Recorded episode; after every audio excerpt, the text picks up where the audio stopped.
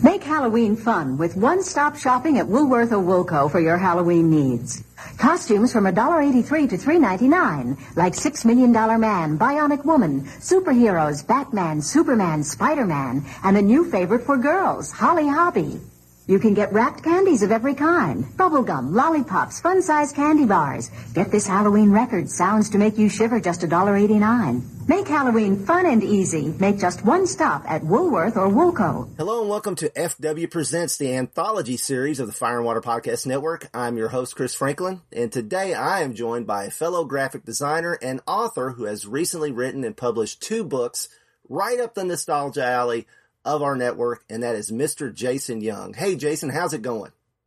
It's going awesome, Chris. Thanks for having me on the podcast. Really appreciate it. Uh, full disclosure right off the bat, though, I've never listened to a podcast in my life until I was invited to your show. So my plan was to listen to one or two of yours, kind of get the idea, and I'm hooked. I listened to your Super Friend movie minutes, your, your, your Superman movie minutes, Super Friends, Power Records all the same stuff I like. So thanks for that. I'm hooked on podcasts. Oh well, great. It's nice to you know one of us, one of us. You know, it's nice. It's nice to nice to grab you and pull you in screaming. yeah.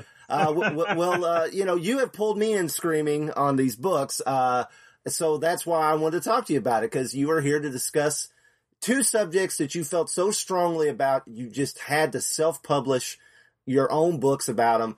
And these books are the wonderful artwork of wax wrappers and an old school Halloween. So, Jason, what made you make the leap to writing and self publishing your own books? Honestly, Chris, a combination of a few things, I guess. It's before COVID hit last year, I was always on the run. So I was basketball practice and games with my three kids or whatever. Suddenly I'm stuck at home with nothing to do. And uh, so the pace of my weekend slowed down. I needed to give myself a project. And for me, my go-to place to relax is graphic design. So I'm self-taught in Photoshop and Illustrator just by giving myself silly little projects to muddle through. So I guess at the same time this was happening, I was smack dab in the middle of a, I guess you'd call it a phase. So where I was buying these old wax wrappers, spending time hunting them down, admiring the ones that are too expensive to buy. And it, it kind of struck me for the ones I'm never going to own uh, really, I just want to see the artwork. So I started gathering these images and started working on a book uh, for a hobby. Snowballed from there. I was probably 80% done before I actually decided this was a book I was going to publish and sell. Oh, wow. That's, that, that's really cool. yeah. So from a just a, a, DIY project to to an yeah, actual yeah, book. yeah. I, uh, honest, honestly, Chris, I, I have two brothers, and I'd say ninety percent of the projects I do in Photoshop and Illustrator they're the only audience. I just send it to them and say, "Hey guys, you think this is cool?" And that's it. That's the end of it. And then I move on to another one. So it was going to be one of those. And then I just said, "Hey, this looks like a real book. I should kind of pursue it." So here we are. Nice, very nice.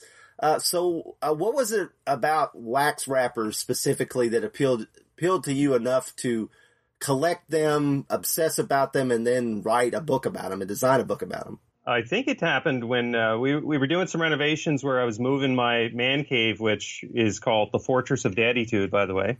uh, my son named it. Anyway, we were we were moving rooms of my man cave, and I came across some of the old wrappers I had as a kid, and thought as I was decorating the room, it'd be cool to you know frame them on the wall. So I went picked up a frame. I hung Superman and Happy Days and Grease up on the wall.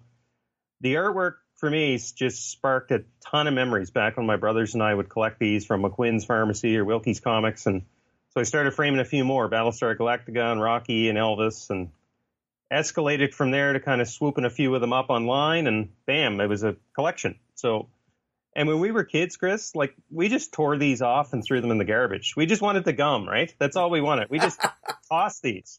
So looking at them now, the, the wrappers bring back more memories for me than the cards actually do. Like those were the images as the, at the point of purchase. Those are the memories I have as a kid.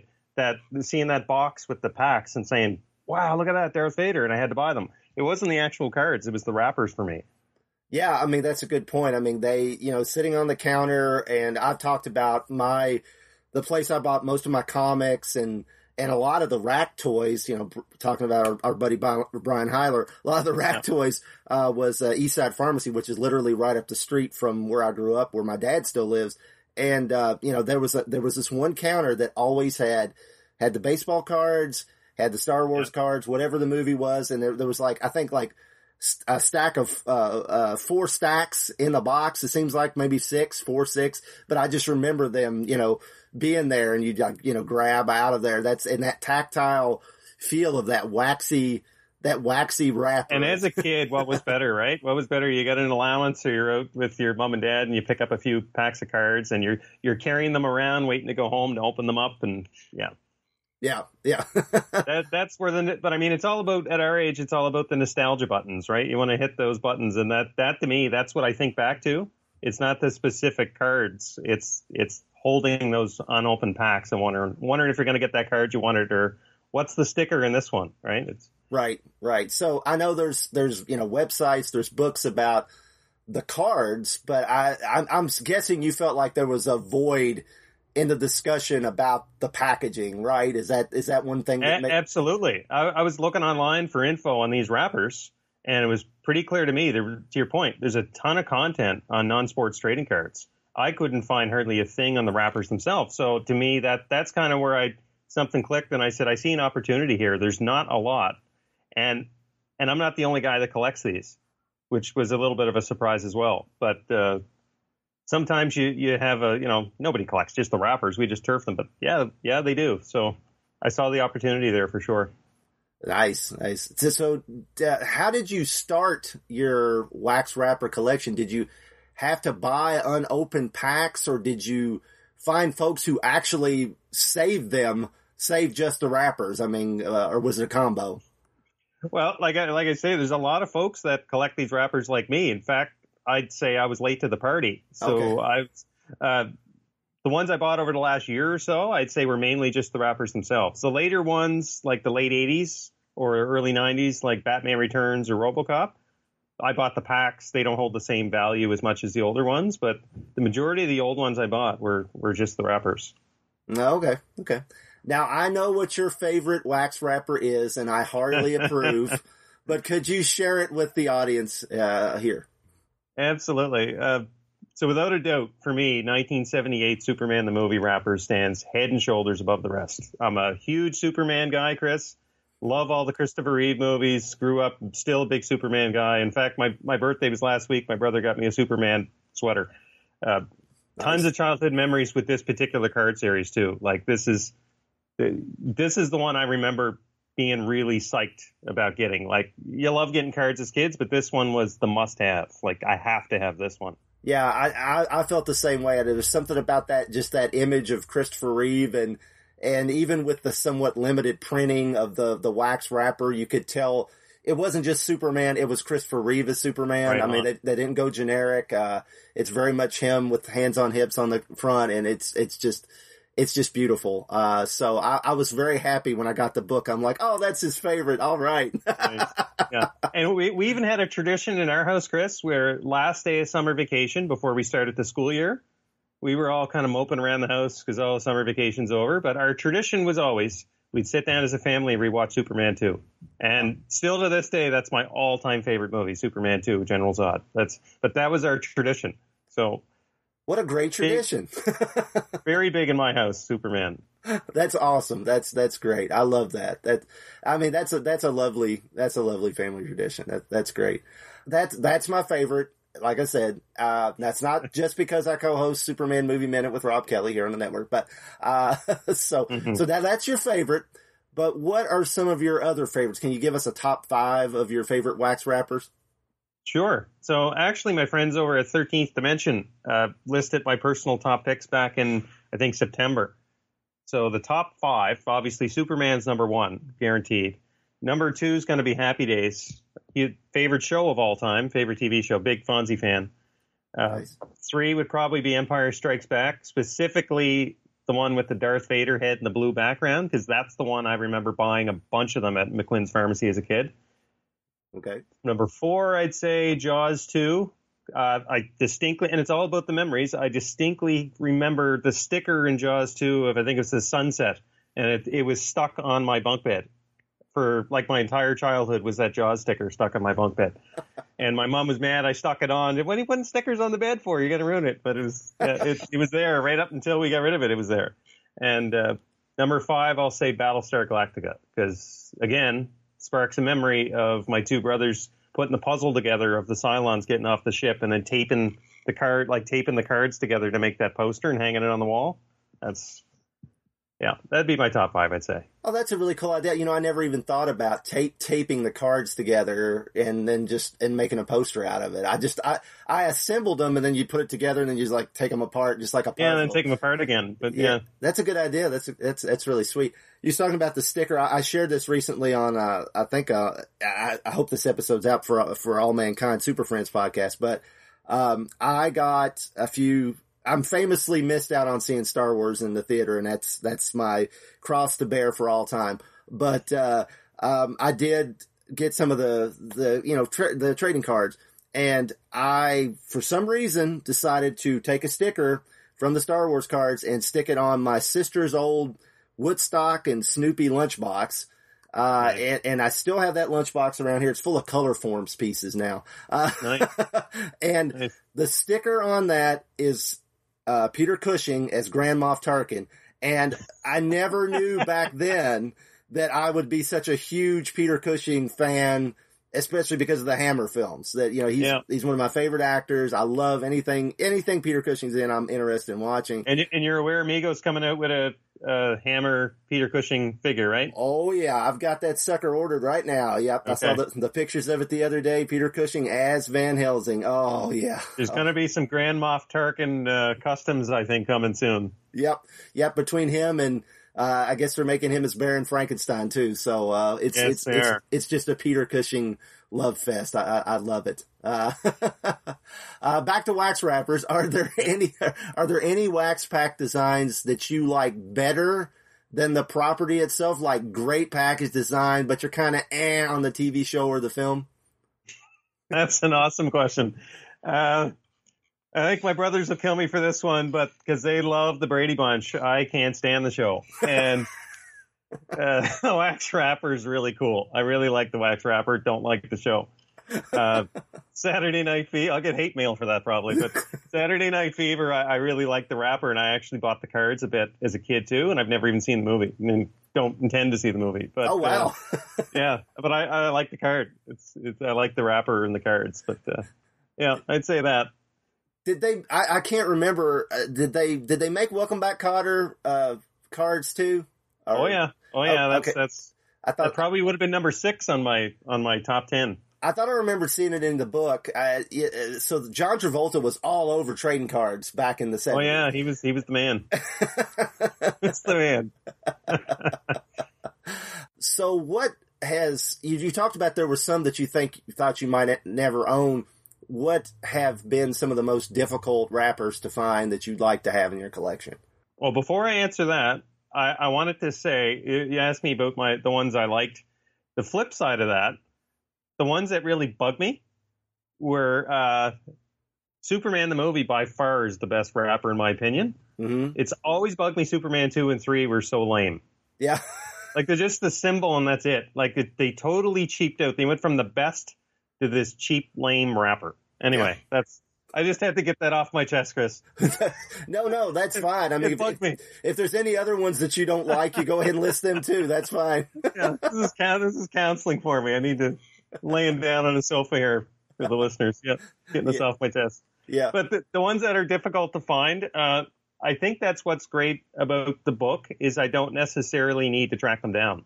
Like I'm I'm looking for a place to admire this old artwork and hit those nostalgia buttons that we mentioned. Like I don't need to drop 20 bucks on a wrapper from the 1960s. I just need to pick the book up and flip through and that's that's the I get my fix, right? Looking at the old wrappers. Right, right, and and you know uh, that's and that's kind of the intent. That's kind of the intent of the book too. Is it's it's saving money too. you can still see the wrappers without having to buy them all. Right. Well, that's true too. And I mean, you one thing I will say about this book is it the colors in this and your second book, which we'll get into, they're so vibrant. I mean, it's it's it's almost even though the pages aren't wax, it's almost like you somehow if you told me that yeah the pages are actually made of wax i'd believe it if, if i didn't like feel it you know because they i mean the colors are just they're the exact same vibrant bleeding just you know oversaturated color that I uh, appreciate you saying that, Chris, because one of my concerns with that book particularly was to capture that look.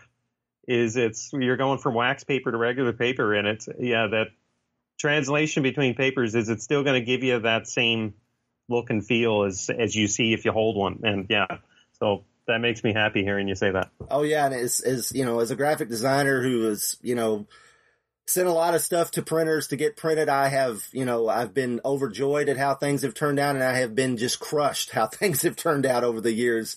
Uh, that the color didn't translate into the from the design to the to the printed page.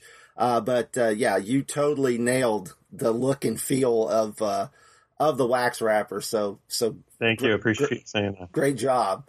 Uh, so now uh, through looking through most of the book, assuming on my own, the majority of the wrappers seem to be from Topps, but there are other companies whose products who made the the cards as well. Are there any of those that uh, stand out for you, like the other manufacturers? Uh, well, Donruss is a lesser known one, but they had some really cool cards. They did Six Million Dollar Man. They did Dukes of Hazzard in the '80s. Uh, Monty Gum Company had these Elvis cards. I don't remember those. They're in the book, but it's uh, mm-hmm. they they were big in my house. We had them actually tacked on the wall in the rec room as kids because we're all big Elvis fans.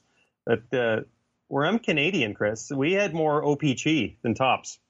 Okay. Virtually everything we bought was OPC. So, and and I don't know if familiar with OPC, but they're they're basically the exact same cards, but they have English and French on them, and there's some slight variation. So I actually have an OPC uh, Star Wars card from 1977 where they call him Ken Kenobi instead of Ben Kenobi. Oh. yeah, it's a typo. And uh, anyway, wow. a couple couple of interesting facts on the OPC side. So, Happy Days cards. I'm trying, and this is like within the last probably seven years. I'm trying to fill my set of Happy Days cards. So I find a website that sells these cards. I'm ordering the ones I'm missing. So I'm ordering like 44, 27, whatever. And uh, figure it wouldn't matter. They're they're Topps or OPC. I don't care. I just want to fill the set. Turns out they're the same cards. They look the same, but they're in a different order, different number order. So I now have doubles of Happy Days cards. Like number 27 and 44 are the exact same card. One's OPC, one's Top. So same card series, different order numbers. Oh, so, maddening. Yeah. yeah, exactly, right? So, and, and, the other really cool thing, and I literally, I'm embarrassed to say this, I only found out like within the last couple of years, but Superman the movie, series two. Uh, the OPC kept the white border. Yeah. And Topps has a red border for series two. Right. Same same cards, same order this time, same cards, but it's cool because one's one the OPC ones I actually like better because they fit with the series one, series two. It's the same white border, but Topps has this bright red border. Oh wow, I'd kind of like to have those because that would look nicer in my binder, you know, of, yeah, of Superman, yeah, exactly. Superman the movie cards. Yeah. wow. Yeah, I was kind of, you know, uh, that was one thing about Topps when they would switch to like the different, uh, the different series and they change things up. I never, I never understood that. I guess somebody, somebody along the way just they really had to, you know, somebody at Topps was just a real stickler of like, no, it's a different series. It has to look different. You know, well, has, a, it comes in handy sometimes. Like what Star Wars in 77 had like what, 25 different series or something. They had, they had a bunch. Yeah. So, you know, the blue one is from a collector perspective, you know, the blue one series one, and then there's the green ones and then there's the orange ones. You can almost collect them separately. Right. Yeah. Okay. I got the blue ones knocked off. Now I got to move on to the orange ones. And, Right, right. Yeah, I guess it, I guess it, but it's like when you're looking at them aesthetically as a whole series, sometimes it's yeah. Like, oh, yeah. You know, it's a hard stop in another series. Right, right. right. It doesn't blend. Were there any card series that you came across collecting that made you think, I can't believe they made this? well, when I was going through, uh, Growing Pains made me laugh out loud. Like, I cannot imagine Growing Pains flying off the shelf. Can you imagine?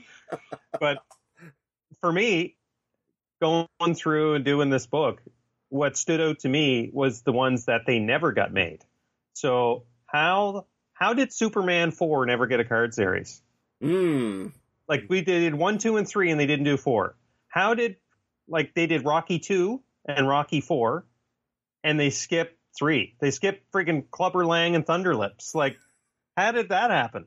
Yeah, that's what stuck out to me was the ones that never got made. So and I think a gentleman online a couple years ago did a series of Superman 4, like custom cards. Yeah.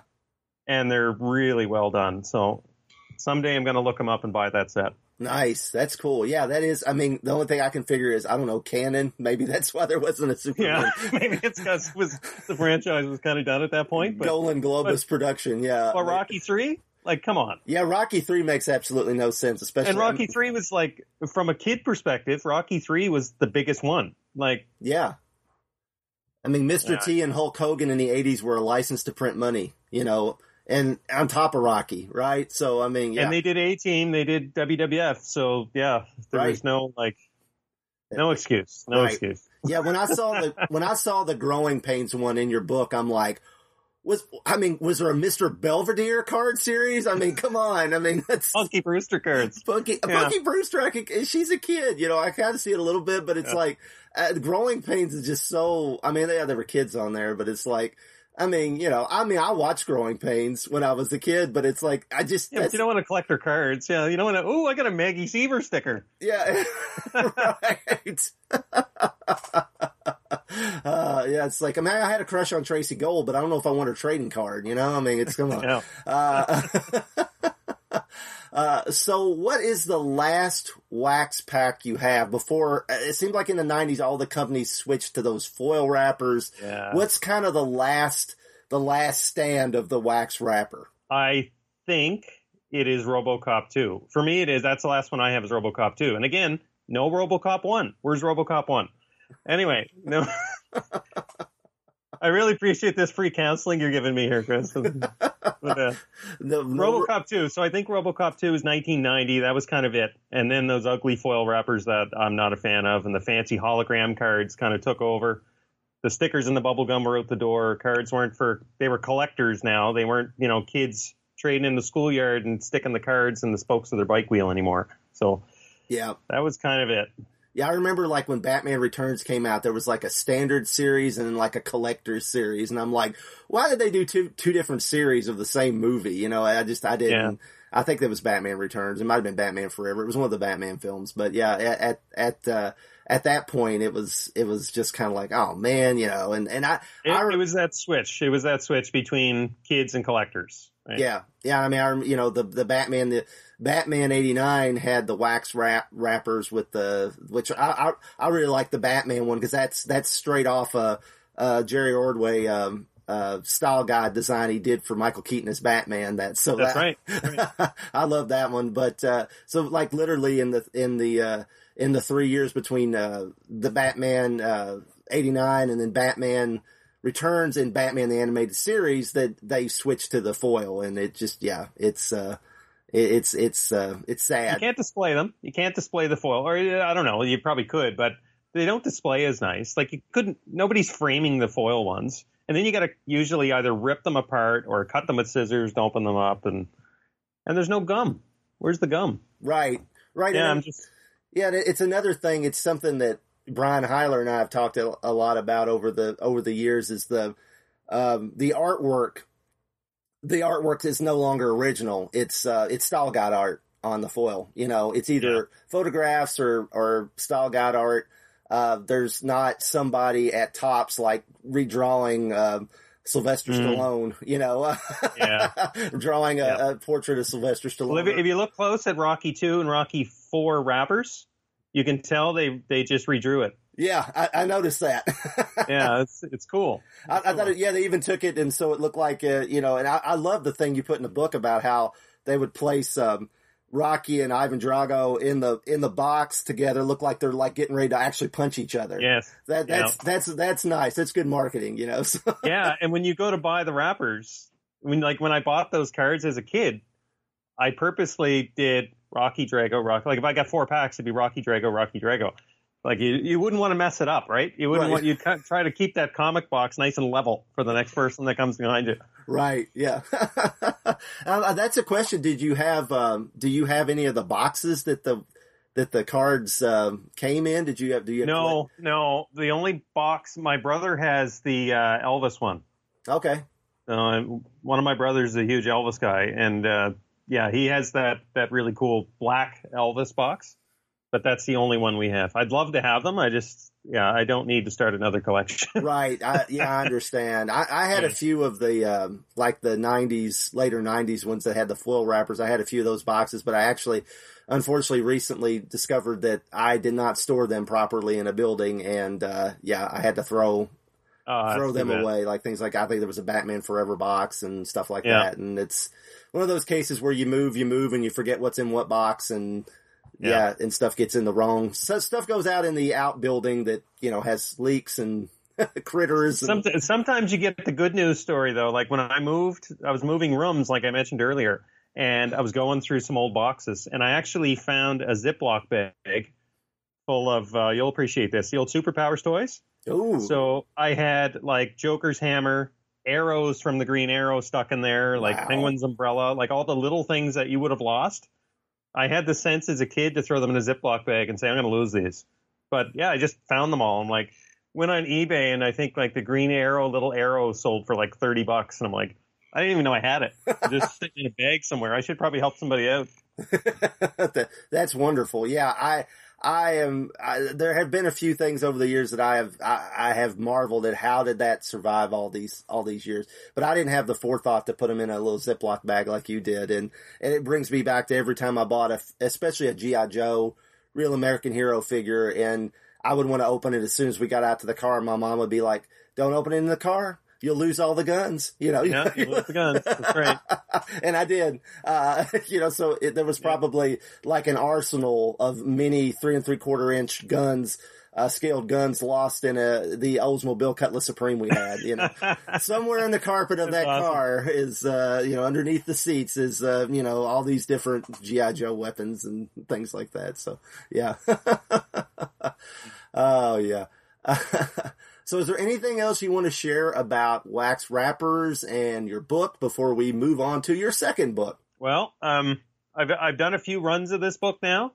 So the first run I grossly underestimated. It sold out in a week. I think I'm on my fourth run now. Not actually sure.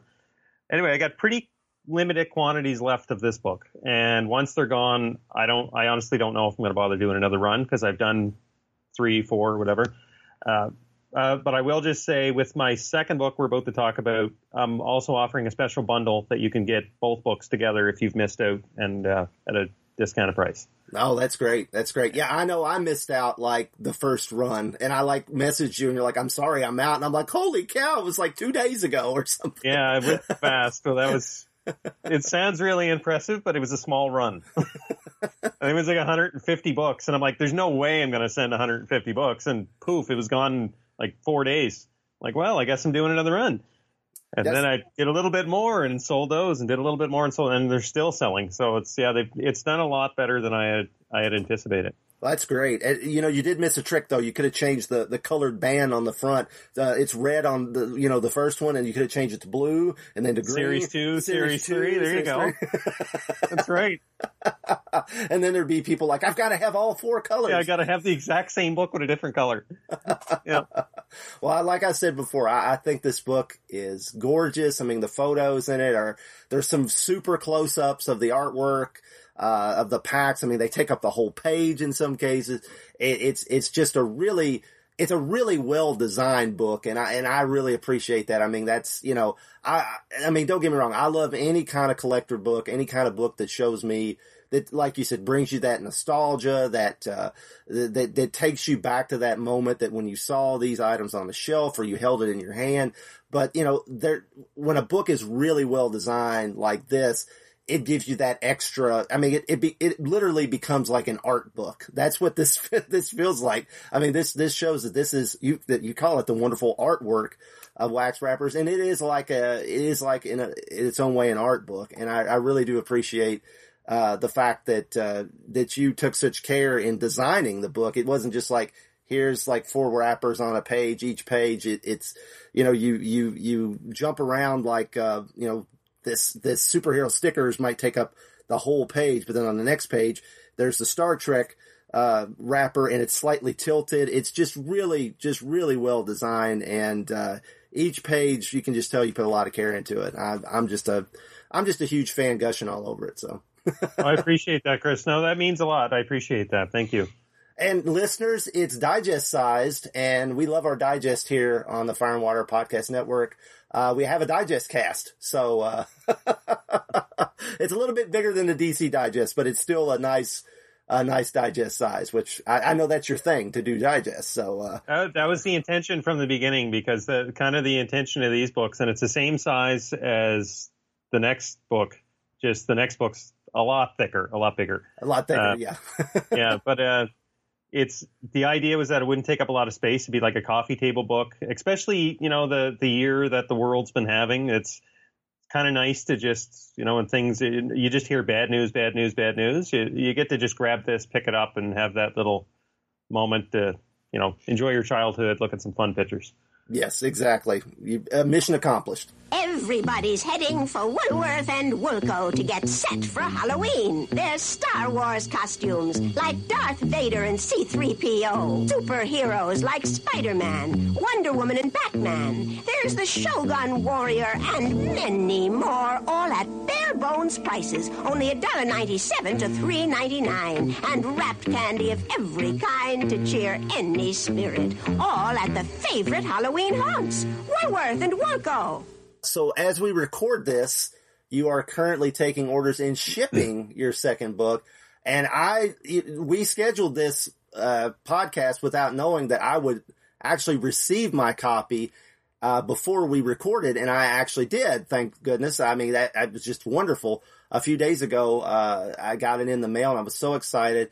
Uh, and I've already devoured it and, and read it all the way through and looked back over it multiple times. So can you tell folks a little more about an old school Halloween? Yes, absolutely. Be glad to. Uh, this, like my first book's very much a visual trip back in time, a lot of images. Uh, this time we took a look back at the old time Ben Cooper costumes that we grew up with on Halloween. So there's also a chapter on the history of Ben Cooper Inc. There's also a chapter on the unsung hero, Frank Romano, who I interviewed for the book. Uh, real gentleman, 96 years young.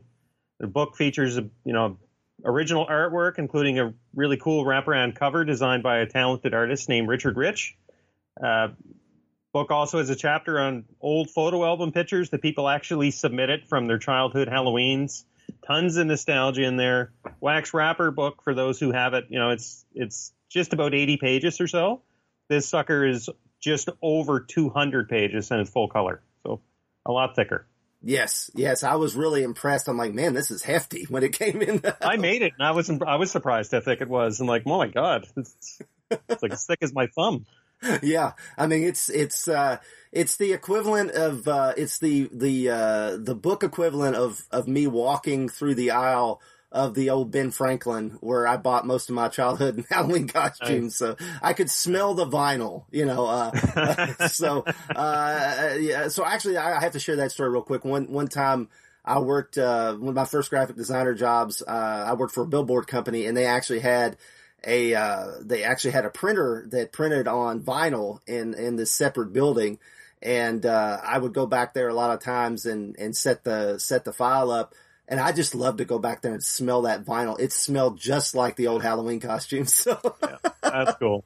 Funny though, it has a certain smile. Like my kids actually say, "You're weird, Dad," because if I open up an old comic, I'll smell it. Yeah.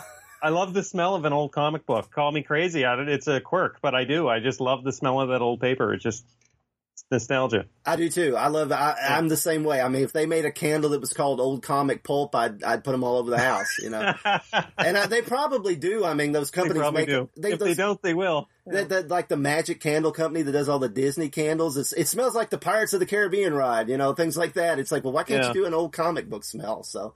Uh, so what, what in, I mean, I, I think the question's kind of obvious, but what specifically inspired you to write and design this book about, uh, vintage Halloween?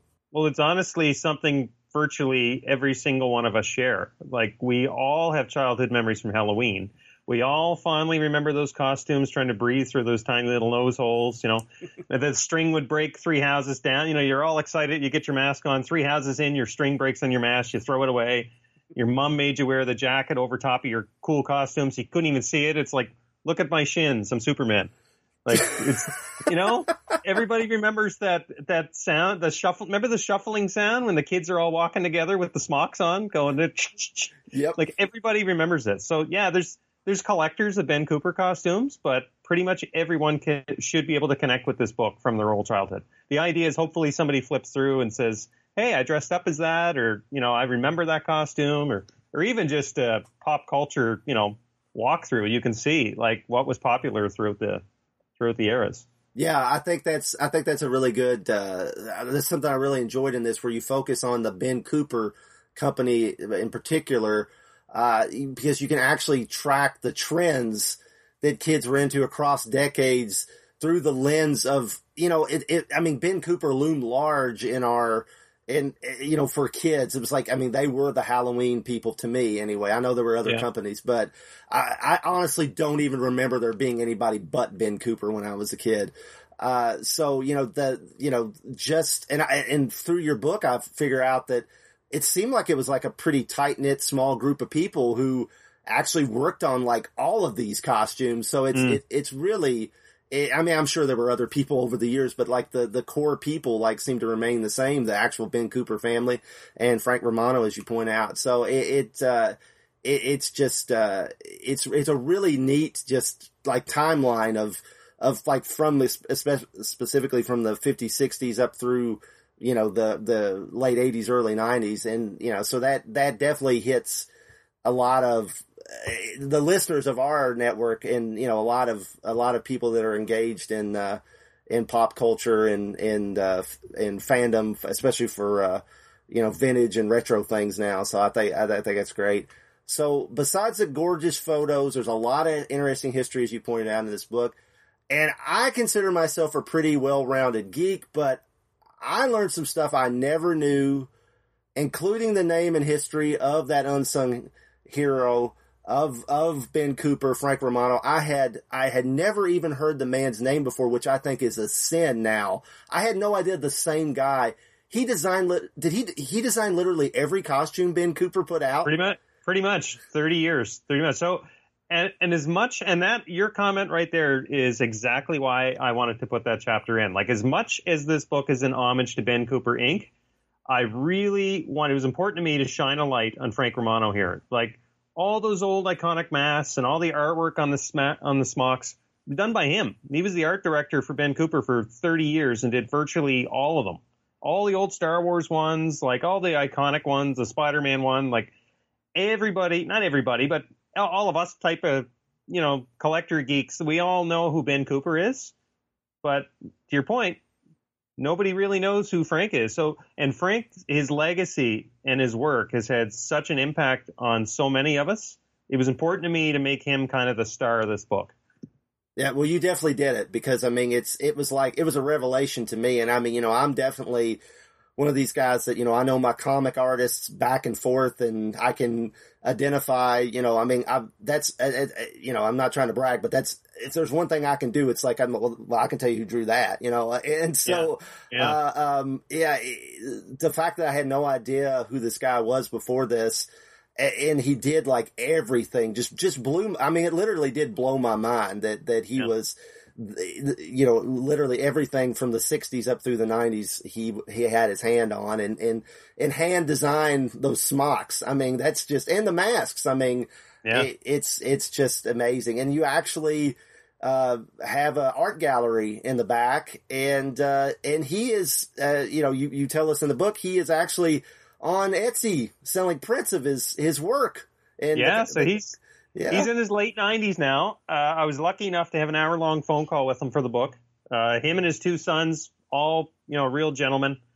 He was so humble and kind, like great guy. And he's impacted so many of our childhoods. Like he was just, he was just appreciative of any kind of credit that anybody gives him or any kind of attention that his work gets.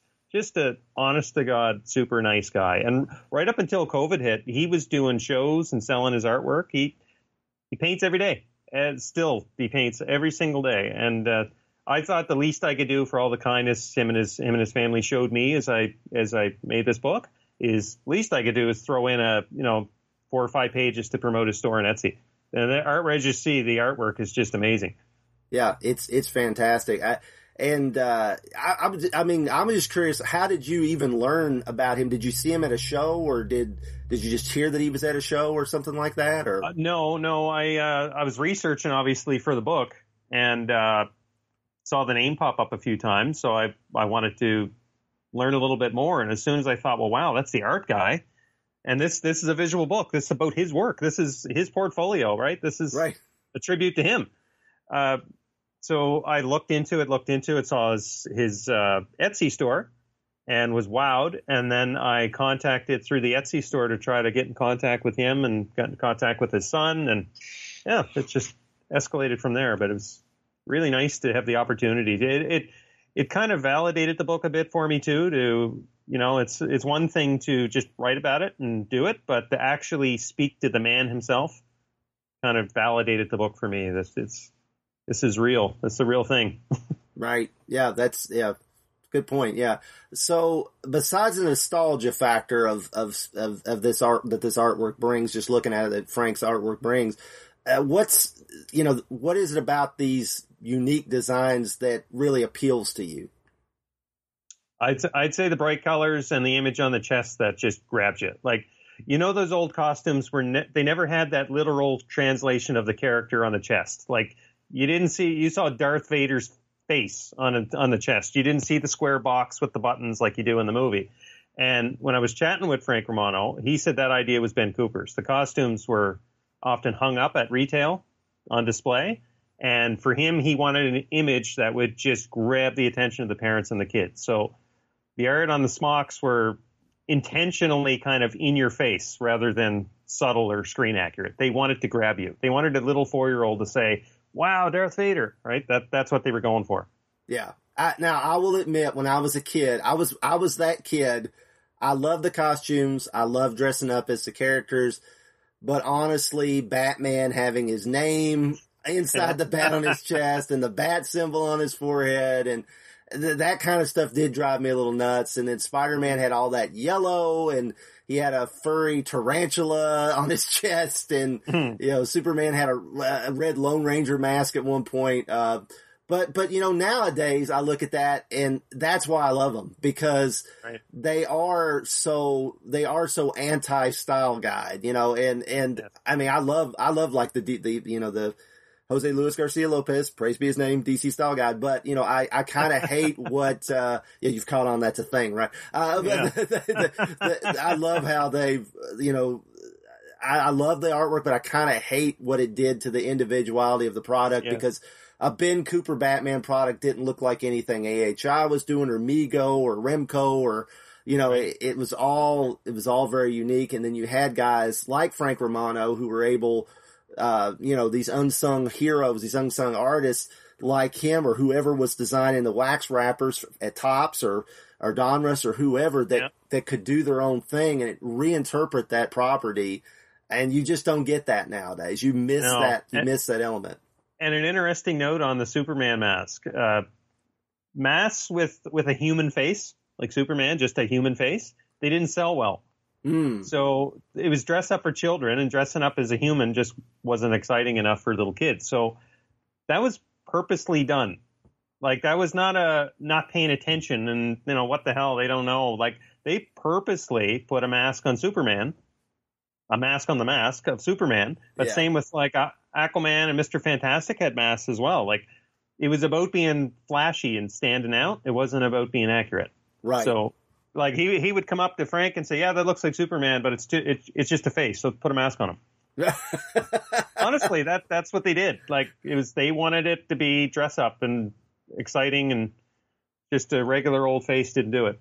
Yeah, uh, that's that's yeah. I, I like that. It's almost like uh, it's almost like the characters are dressed up for like Mardi Gras or something. Yeah, yeah, yeah, exactly. it's it's kind of fun that way. Yeah. Uh, I just you know I realized when we were I was prepping for this I was like I was supposed to take a picture of my old Batman play suit and send it to you and I don't think I ever did but Batman's well represented in the book so it's okay. You- yeah, there was no shortage of Batman costume submissions at all.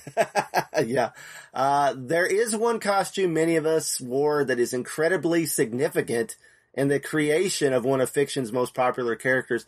Can you tell us about Ben Cooper's connection to Spider-Man's origins?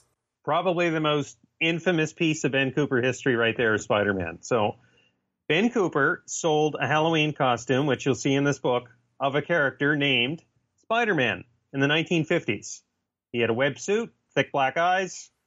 Marvel created Spidey in the early 1960s. I think it was eight eight years later or something. And just just to add to that, uh, Steve Ditko lived where Steve Ditko lived at the time versus where the Marvel offices were versus where Ben Cooper's costumes were also in New York. It is extremely possible, more likely than not, that Ditko would have walked right by that costume on his way to work. So I'll, I'll leave it at that, Chris. I don't want to do, do too many spoilers for the book, but the readers can decide themselves whether or not there's a connection there. Right. To me, it's pretty, it's pretty obvious. But yeah, it's a, it's not as well known as you would think. But yeah, it's a it's a big deal. That's that's probably the biggest fun fact in Ben Cooper history. I'd say, is Spider-Man. Yeah, I, I, I think so. And I have, you know, there's been a few little whispers of that here in just the last few years in a couple other places, but this being a, a you know, a, a, a, book about Ben Cooper, I, you know, you putting it in this book, I'm glad it's, it's, it's definitely a part of the history of Ben Cooper. And I think that's great, uh, because it, it is, it is an eye opening, jaw dropping, uh, revelation to, to, to if, if, you don't know about it, and I won't spoil it anymore, but mm. definitely read the book and, uh, you will, yeah, yeah, there, there's a lot of, there's a lot of, um, uh, back and forth about Spider-Man's origins between like what did Kirby contribute versus what did Ditko contribute, mm. and and you know what's you know what the the, the the the Archie character, the Fly that Kirby had worked on, and different things like that. Yeah. So so you know it's it's uh it, it's another it's another weird little hmm to. Uh, I, have tried to include a few of those in there, Chris. Like there, I won't again. I won't don't want to spoil too much, but there's there's an interesting fact about the JFK costume that they had in there. Yeah, and a really interesting backstory. There's interesting backstory in Sesame Street as well in there. Yeah, yeah, definitely, yeah. yeah. yeah. So yeah, we won't want to spoil them. We want people to read a book. So, uh, so, so which costumes did you, uh, yourself wear as a kid? Ben Cooper costumes. Oh, um, well, Darth Vader, I remember very well because my mom agreed to cut up. I, I complained about the cape. I said, well, that's a lame, you know, Darth needs a cape. And she cut up one of her nice black dresses that she owned so I could have this cool long black cape to go with it. Um. Sadly, we only have one picture of my childhood Halloweens. Uh, my oldest brother's Bugs Bunny, my other brother's Spider Man, and I'm stuck wearing what appears to be a female rabbit. Uh, I, am like four years old, but that's the one image of me in this book is me dressed up as a little girl bunny. Uh, not not the best, not the best year for me. Oh, I yeah. certainly got the short end of the stick. You know, sitting next to Spider Man. yeah, I, I, know that I wore a super, I, and some of these pictures might be at my dad's house that my mom took. I know I was uh, Superman and Batman. I was Batman multiple times. I know I was Superman yeah. when I was real little, and I think I had the red Lone Ranger type mask with that one.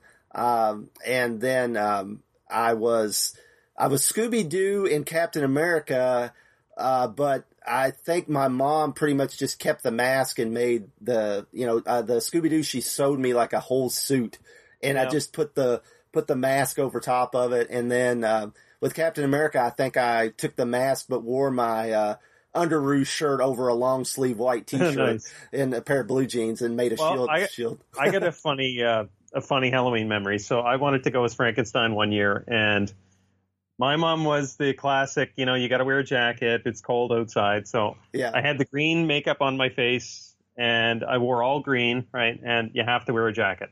I mean, I'm in, I'm in Atlantic, Canada, so October's pretty cold. Oh yeah. So you can wear a green jacket, right? So I'm wearing green pants, green jacket, green face. You got to wear a hat. Like I'm not wearing a hat. It's Frankenstein. I'm not wearing a hat. We had this big argument as we're going out the door, and we settled on a green baseball hat. And because I'm a greedy little kid, I didn't bring a pillowcase. I brought a garbage bag. So everybody thought I was a garbage man for Halloween because I had a green jacket, green pants, green baseball hat, and a garbage bag. And I'm like, yeah. same with uh, really another real quick one. So my uh, my brother went as Jason Voorhees one year, and he had the hockey mask. Yeah. and we landed at this old people's place, and the old lady, now Jason Voorhees, right? So Yeah. this little old lady comes out and says, "Oh my God, I can you come inside? Can my husband is such a huge fan. Could you come in and let him see your costume?" And we're thinking this old man is a big Jason Voorhees fan, right? Like she's probably ninety. Anyway, he thought he thought he was Jacques Plante, the hockey player, the goalie. Because he had the old school mask with the little holes, and he's like, Yeah. "Oh, I'm a big Jacques Plante fan." oh my god! I I remember going up to I was dressed as Scooby Doo and uh, I had that costume. My mom like the full body, the, you know, the brown. She made it with the zipper. It had the patches. The it had the black spots on it and the tail, and and I had the Ben Cooper because you know my mom's like I don't know how to build the face on that, so we're just going to get you the the the store bought mask. Yeah, Uh, so I, you know, I'm dressed as Scooby Doo, and I I remember going up the street to a neighbor's house, and we kind of knew these people, and the.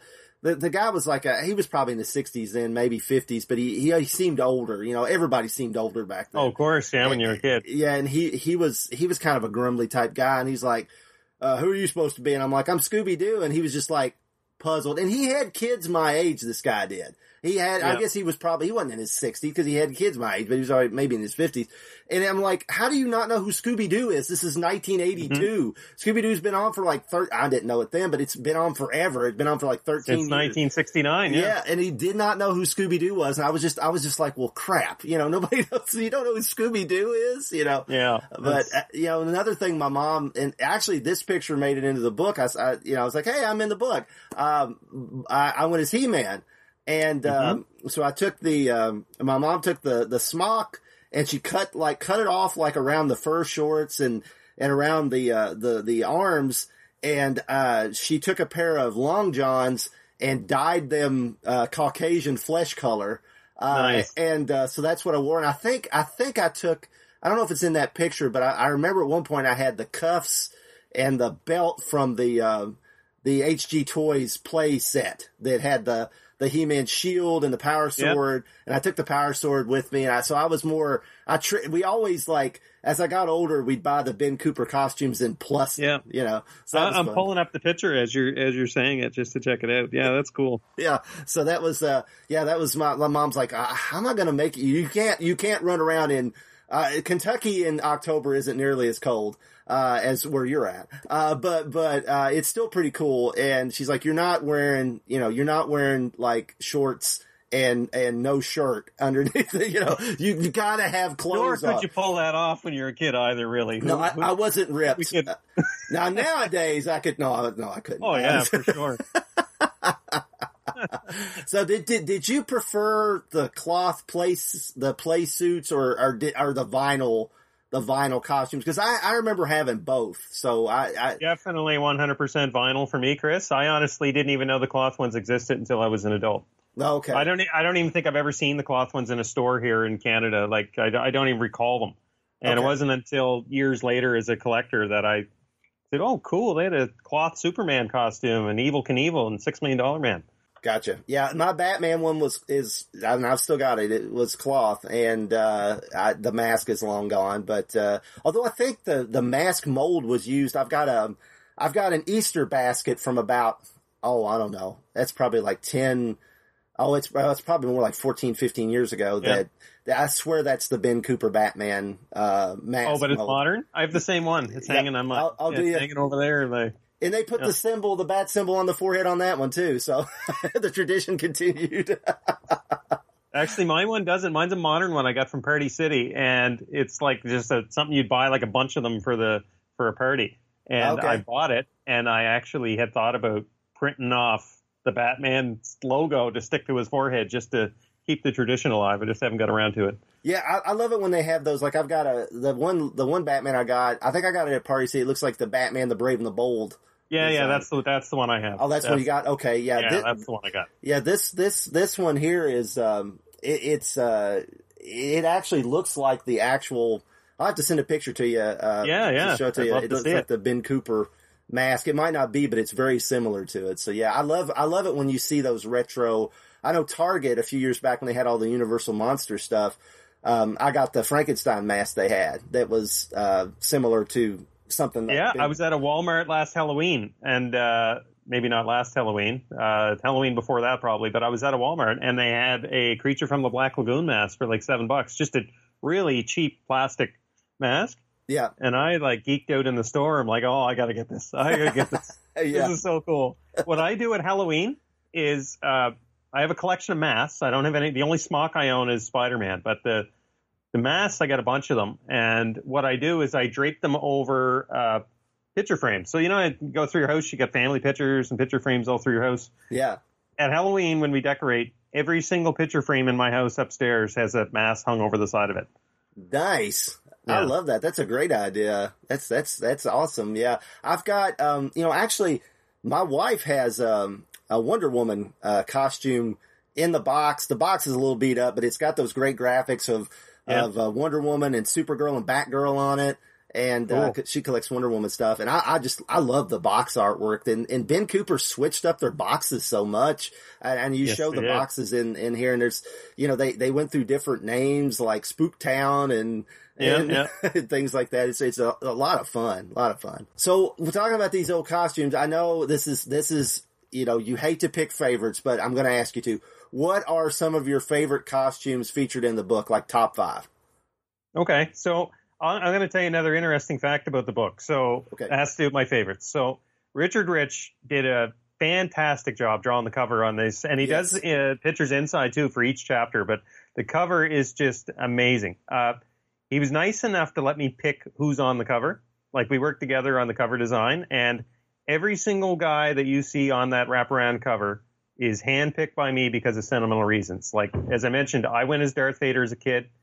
Uh, my brother went as Spider Man and King Kong and Bugs Bunny. I'm a big Happy Days guy, so Fonzie's peeking around the corner there, and uh, so they're you know they're the ones that resonate with me as a as a nostalgic kind of kind of guy. So top five, I would say Spidey's number one, Fonzie's probably number two, Six Million Dollar Man's number three, King Kong number four because I'll tell you a funny story about that real quick, and five is Creature from the Black Lagoon, but. King Kong, uh, the really big, it was like an adult size mask. It was bigger than the other ones, the one we had with the open mouth. Yeah, Anyway, my oldest brother would, he kept that after Halloween. So when we were kids, we tossed the old costumes out right after Halloween. You wouldn't save them. And uh, he saved that one.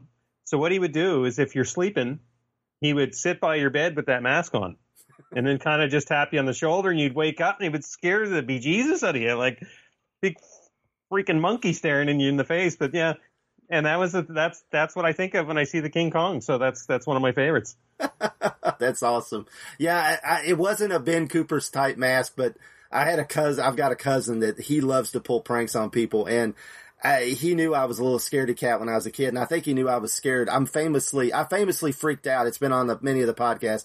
I freaked out when I was about four years old watching Abbott Costello meet Frankenstein when Lon Chaney Jr. changed into the Wolfman in the first like two minutes of the movie. I literally had a mental breakdown, started screaming, and and went running through the house. Did you say forty or four? Four, four. Yeah, yeah. No, not 40. I'm, I love the guy now. He's my favorite actually, but, and my grandfather was over to watch the movie with us and my, you know, my grandfather was from the old school. What's wrong with that kid? You know, that type of thing. Yeah. And, and so, you know, it, it- I was scared to death of werewolves. And so my cousin, I'm like around Halloween time one time, I'm like sitting at, at, at, uh, in my dad's chair in the living room and, and next to the window and I'm reading a comic or something. I hear a peck at the window and I figure, oh, it's my dad. He wants me to like, here, plug this in to the outlet because he's working on a car or something, you know? And so I just like, it's getting dark, but I wasn't paying any attention. And Yep. so I like opened a curtain and it's literally my cousin with some werewolf mask and he's like, ah, you know, up the, I literally flipped over the arm of the chair. I mean, that's, that's, I mean, I flipped over the arm into the floor. I was so scared. That's hilarious. So, so I, I, I get it. It wasn't, unfortunately, it wasn't a Ben Cooper. It was probably like a, and it probably wasn't a Don Post. It was a cheapo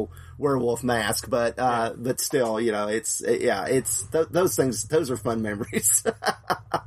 Absolutely. I, I yeah, the, the the artwork. I wanted to point that out, and that's something that I that I uh, that I meant, I meant to mention. I love the cover. I love the chapter breaks. Uh, that the the chapter break cover, the chapter break art that you have. Uh, it really does capture that feel. I mean, the costumes. I mean, it looks like little kids in the costumes. He did he did a fantastic job. I love really, the, really did. Yeah. I, I love the style. And, I- and another little note too: the uh, one of the houses on the front of the cover is his own childhood house, oh, cool. and the other house is Michael Myers' house. Oh, You look close; it's modeled after Michael Myers. So yeah, that is. I love like sharing little little cool stuff like because I love the the little Easter egg stuff. But yeah, yep. I love the Bastille, um, uh, or Bestel, how do you pronounce it? The little, the, the, oh, the old die cut stuff in the window. Yeah. Yep, oh yeah, he's he like I I envisioned what I wanted, and he knocked it out of the park and totally did did a fantastic job. Yeah, I, I love it. And you know, that's one thing, looking at this cover, I, as a kid, I realized the Spider-Man mask, and it's probably because it was designed in, you know, 1962 or 3 or whenever, when Spider-Man was like a brand new character. Um, it is very much a Steve Dis- Ditko Spider-Man mask. His eyes are very Ditko. And even as a kid, I, you know, I was buying, Marvel Tales was reprinting the, the Lee Ditko run issue by issue. And, Yeah. you know, it, it didn't take long for me to figure out, okay, I think I went as Spider-Man again. Uh, I went as Spider-Man when I was a little kid, but I think I went again sometime in the early 80s. And I, I remember thinking, okay, this is definitely this Steve Ditko guy's Spider-Man, you know, so Yeah, they, yeah. he cap, they captured that, uh, Frank Romano captured that, uh, really well. So, Right on. uh, yeah.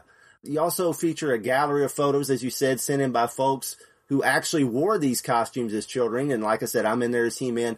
Are there any photos you were sent that really just blew your mind, like a particular snapshot of history that just sticks out to you? Like, wow, this is, this is like, this is Halloween, like in this era. Well, I, I got a ton of submissions from folks who literally visited their parents' house, you know, for this this thing, dug through the old photo albums and scanned them for me. Like honestly, all of them I got were fantastic. I loved them all.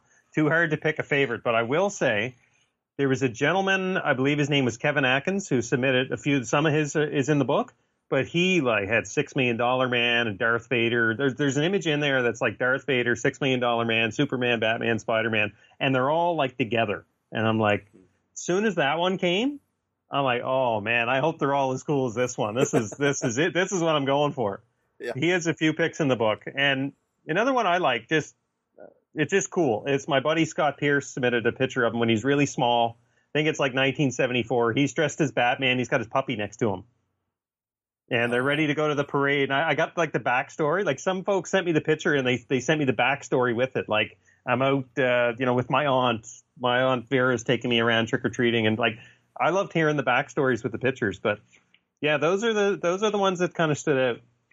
Nice, nice. Yeah, you know, I, something I it just occurred to me when I was dressed as He-Man. Uh, my mom, my mom was always like a rude mother, and she showed up for the Halloween parties and the Christmas parties and everything, and and she was supposed to show up, and uh, she wasn't there yet, and I'm like, "Where's my mom? Where's my mom?" And I asked the teachers, like, "Have you seen my mom?" And she, they're like, "No, I haven't seen her." Yeah. And and somebody tapped me on the shoulder, and it was this this person dressed as a clown, and I'm like, "Who is this person?" It was my mom. She totally Oh, that's awesome. she totally dressed up in like I don't know where she got this costume, but it was a very elaborate clown costume to the point where I couldn't even recognize. or you didn't even mother. know who she, who she was. Yeah. Yeah, she would pull really cool, cool. stuff like that. Yeah, and that was that was that year I was dressed as He Man, and and uh, yeah, I know it, I- it's sad that clowns are so oh clowns are so scary and frightening now, but that's Yeah. back that's back before everybody was like freaked out by clowns. you know? Well, it, it, let's face it, it and Pennywise kind of ruined the cl- whole clown thing forever. yeah, it But did. the other cool thing about the photo album uh, chapter that I like is even besides the costumes, is looking at that ugly wallpaper in the background and the, the really cool vintage like die cut decorations, the cardboard decorations behind them on the wall, and like Yep. seeing that stuff is is cool too. the Halloween buckets. I think there's one. I can't tell if this. There's one picture in here. I don't know if the kid's like holding a.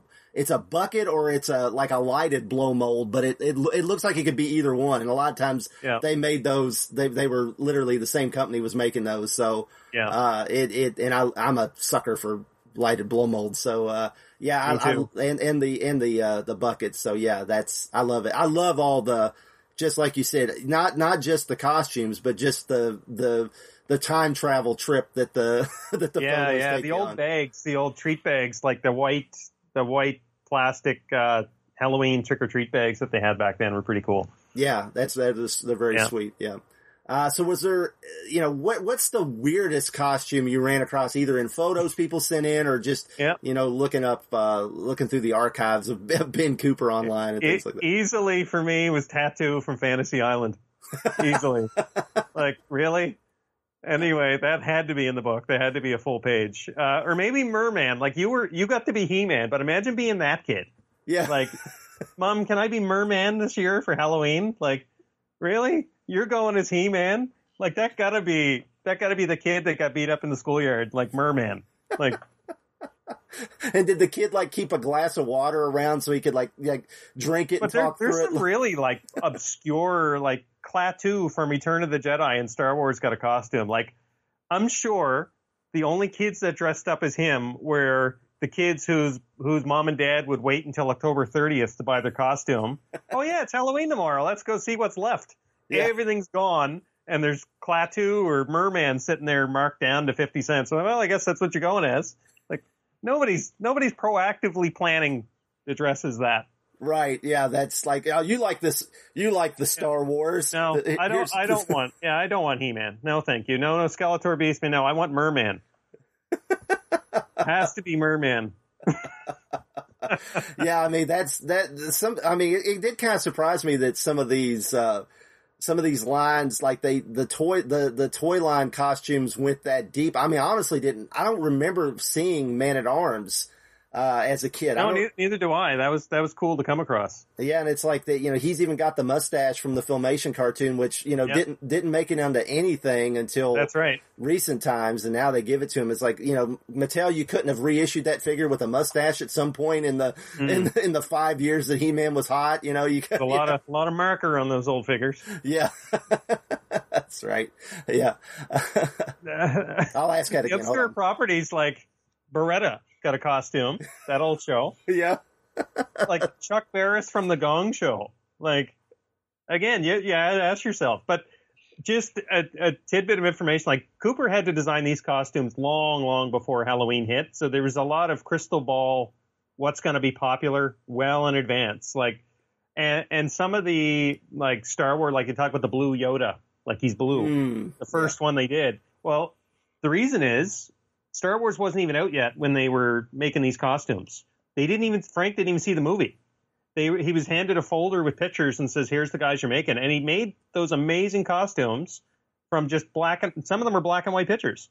And he wasn't allowed to watch the movie because Star Wars was, you know, highly confidential. So he had a couple of black and white photos. So that's why you have like Boba Fett with the silver helmet and those those inaccuracies is because they're making it so far in advance. So who knows? Maybe maybe somebody at Ben Cooper said Baretta's going to be big this year. Kids are going to be jumping on the Beretta costume. Let's make a thousand of them. we can make a. Can we make a bird to go with him? You know, this. Yeah. it's, it's yeah. I you know maybe I, I don't know. Maybe I'm just I'm just throwing this out there. Maybe. Jon Favreau, you know, was a kid in the 70s and he had that Boba Fett costume. It's like, oh, this silver helmet's really cool. And oh yeah, Mandalorian. The yeah. Mandalorian, yeah. Maybe it's a secret nod to Ben Cooper that we don't know about. Maybe it could, it could be. hey man, they're doing they're do, actually doing real tributes to the to the holiday special nowadays. You know, so I mean, it's anything's possible at this point. That's right.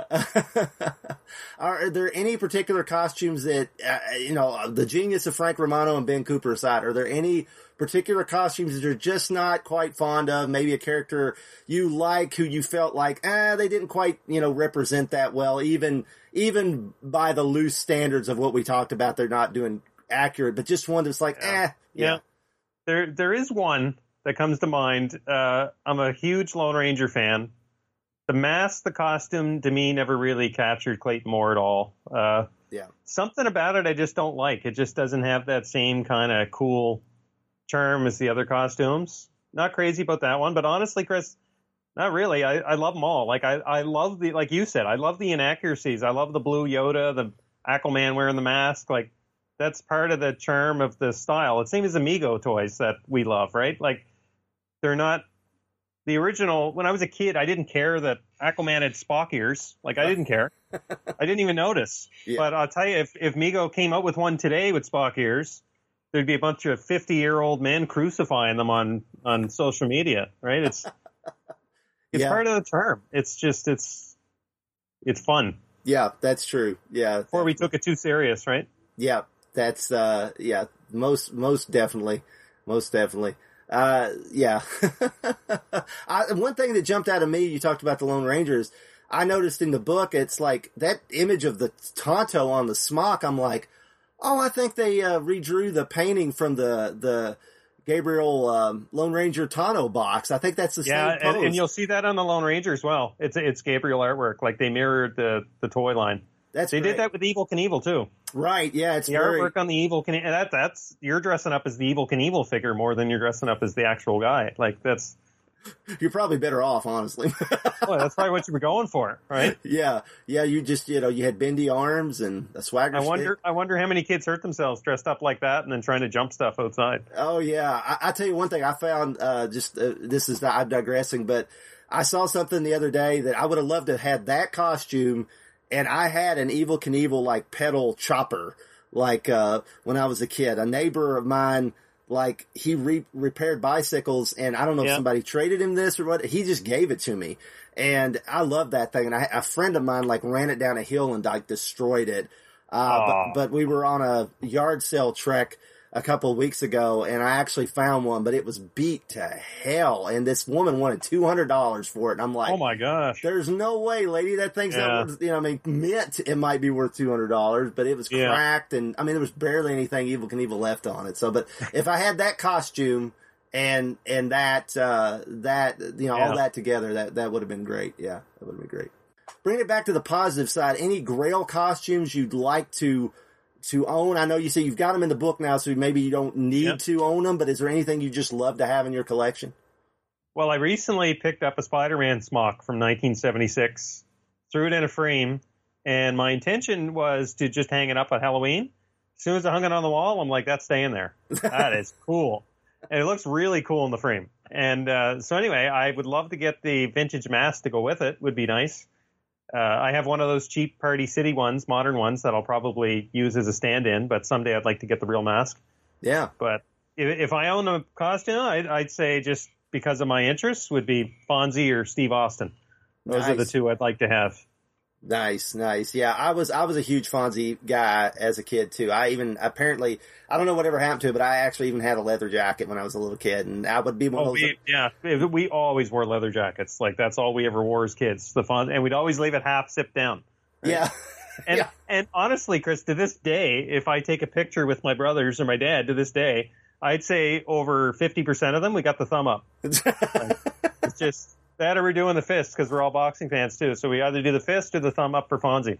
Nice. That's nice. Yeah. I, I, uh, yeah. I, apparently I was one of those kids that, you know, that, that like, you know, uh, m- my parents would have me like go around and go, hey to people, you know, it's like, I was probably Yeah, like obno- cool. obnoxious, you know, really, but Yeah, you would have fit right into my house, Chris. yeah. Uh, now, would you consider doing a sequel focusing on the other costume manufacturers like Collegeville, Halco, No. any of those guys? Well, earlier this week, I dropped a, a book off locally to a childhood friend of mine, and the first question Malcolm asked me, he said, "So, what's your next book going to be about?"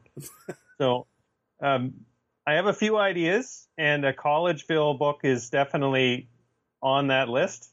Other ones have nothing to do with Halloween or X Rappers, just other ideas I have. But obviously, a Collegeville book would be 100% dependent on how well this one does. Right. Oh. Right, right. Yeah, I, I know, I know there's, uh, there are some pictures of a few. I think the bat and the spider were Collegeville, right? Am I correct? Is that, I believe so, yeah. Yeah, but honestly, they're just so cool. You have to, yeah, I had to include them in the photo album. Oh, sure. Yeah. And I, Yeah. and I know our, our, our friend Brian Heiler of, of, of Plaid Stallions and, and Toy Yeah. Ventures, he, he famously went as those instead of Spider-Man and, and Batman back in the day. Well, that was the other thing. I couldn't, I couldn't not, you know, put it in there just to highlight the fact that it was the, you know, poor man's version of Batman, just to tease him a little bit. yep. And Brian writes the forward to this book. So, yes, he does. so that's, that's yeah, perfect. Brian's been Brian's been great, and actually his fourth issue of Toy Ventures magazine is coming out. It's up for pre-order now, and uh, little cover reveal on the first page of that magazine. Nice, nice. Yeah, that's uh, that's a perfect marriage because I yeah I love this book and I love Toy Venture, so I'm glad I'm glad to see all you guys uh, working together. It's that's great. Uh, anything else you want to share about an old school Halloween that we didn't cover? Well, th- this one has so many contributions compared to my first book. The first book was kind of I just did it all myself. This one is, you know, the, from the amazing artwork of Richard Rich that I mentioned, to the foreword by our friend Brian, to interview with Frank Romano, submissions of people with their own personal collections, be it their own, you know, old Polaroids, or a lot of them are, you know, submissions from their own collections of costumes.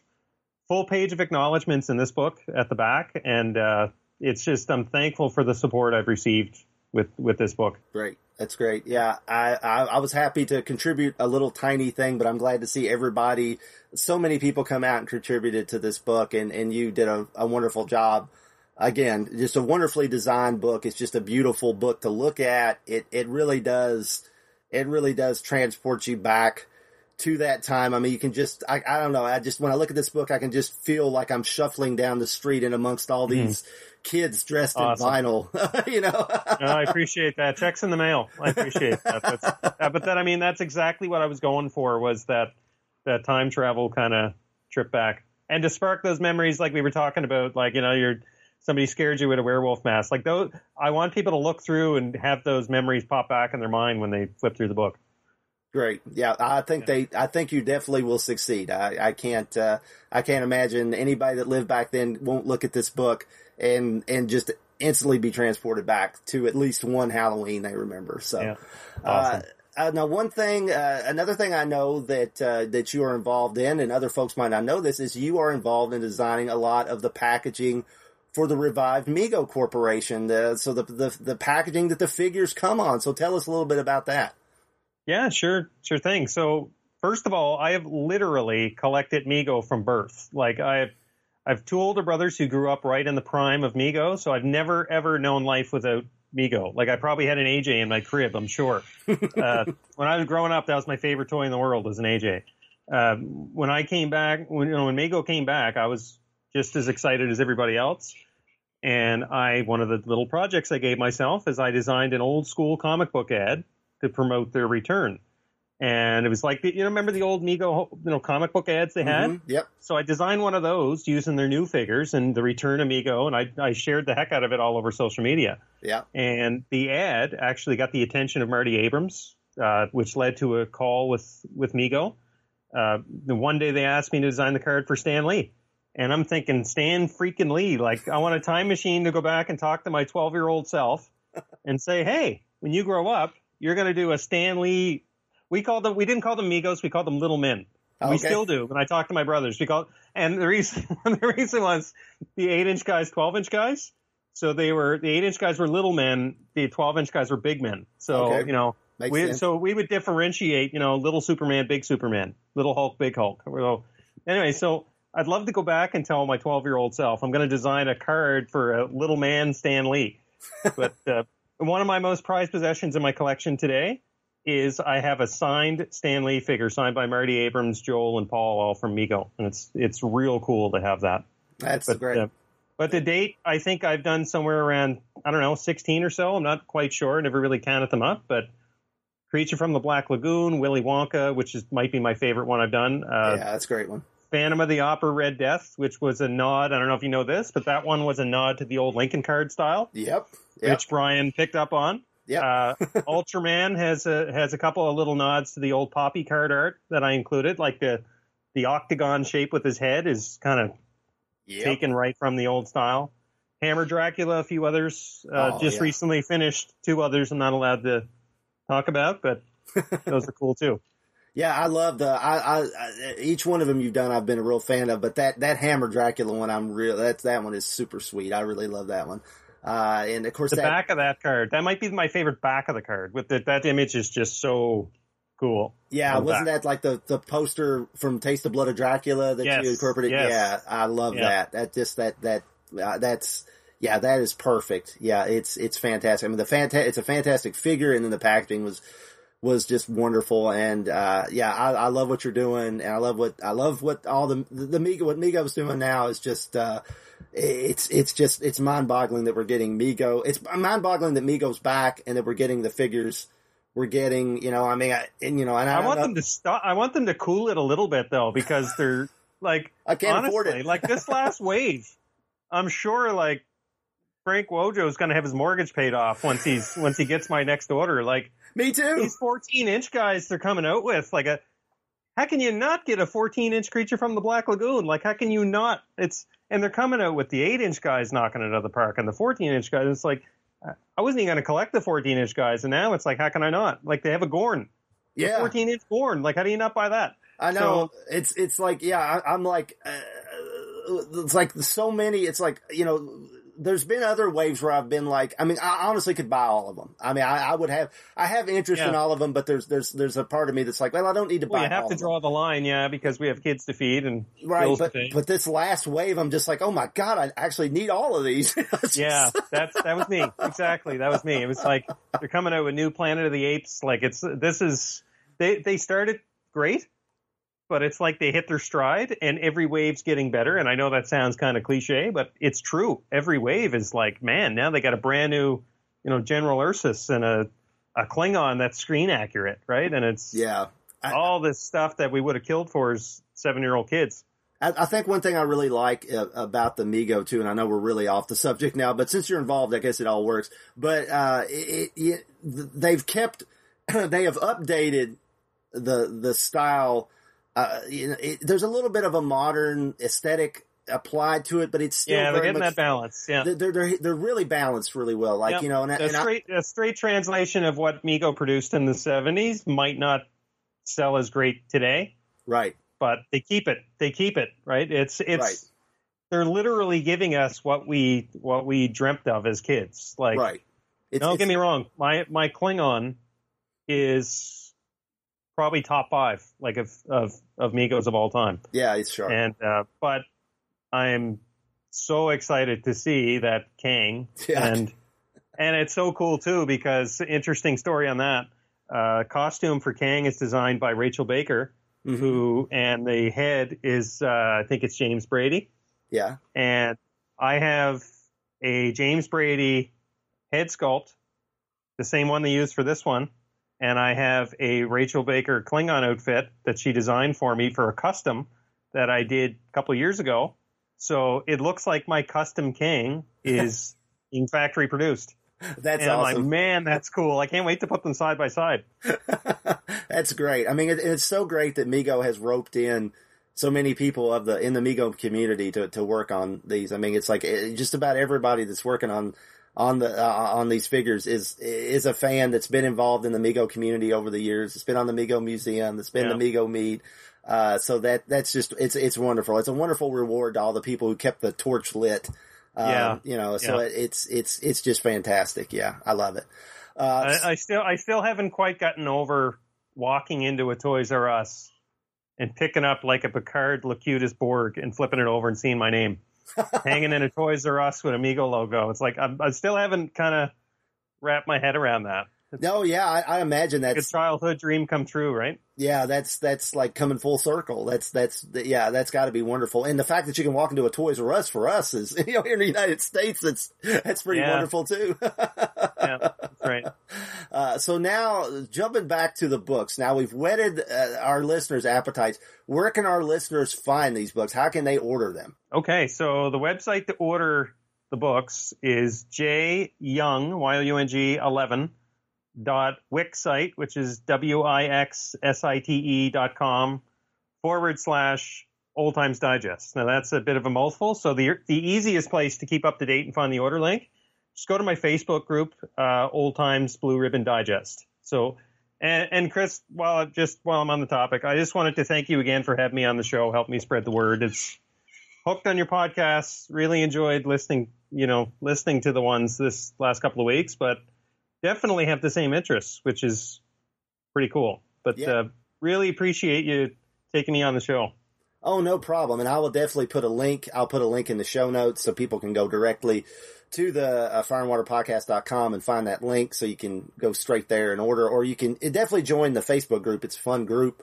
Uh, and, uh, Jason's always putting, uh, fun posts out there and he also posts a lot on, on Plaid Stallions and, and Mego Ambassador and, and, and the different Facebook groups. A lot of great groups out there, uh, that, uh, connected, uh, that I'm involved in, that Jason's involved in. A lot of fun uh, really positive groups, uh, not a lot of, uh, in a really well moderated, uh, not a lot free, of, yeah. not a lot of, uh, angry, uh, you know, uh, Yeah. so many awful, so many awful Facebook groups out there where there's just, uh, people getting skewered on a hourly basis, but not these groups. So they're, they're Yeah. fun, safe places to hang out and talk about this stuff if you're into these, these, uh, the things we're talking about. And of course you are, you wouldn't still be listening. So, uh, so yeah, Jason, I want to thank you for stopping by. I really enjoyed discussing these books. I'm a huge fan of them. I, I am very excited to know you're thinking about working on another book.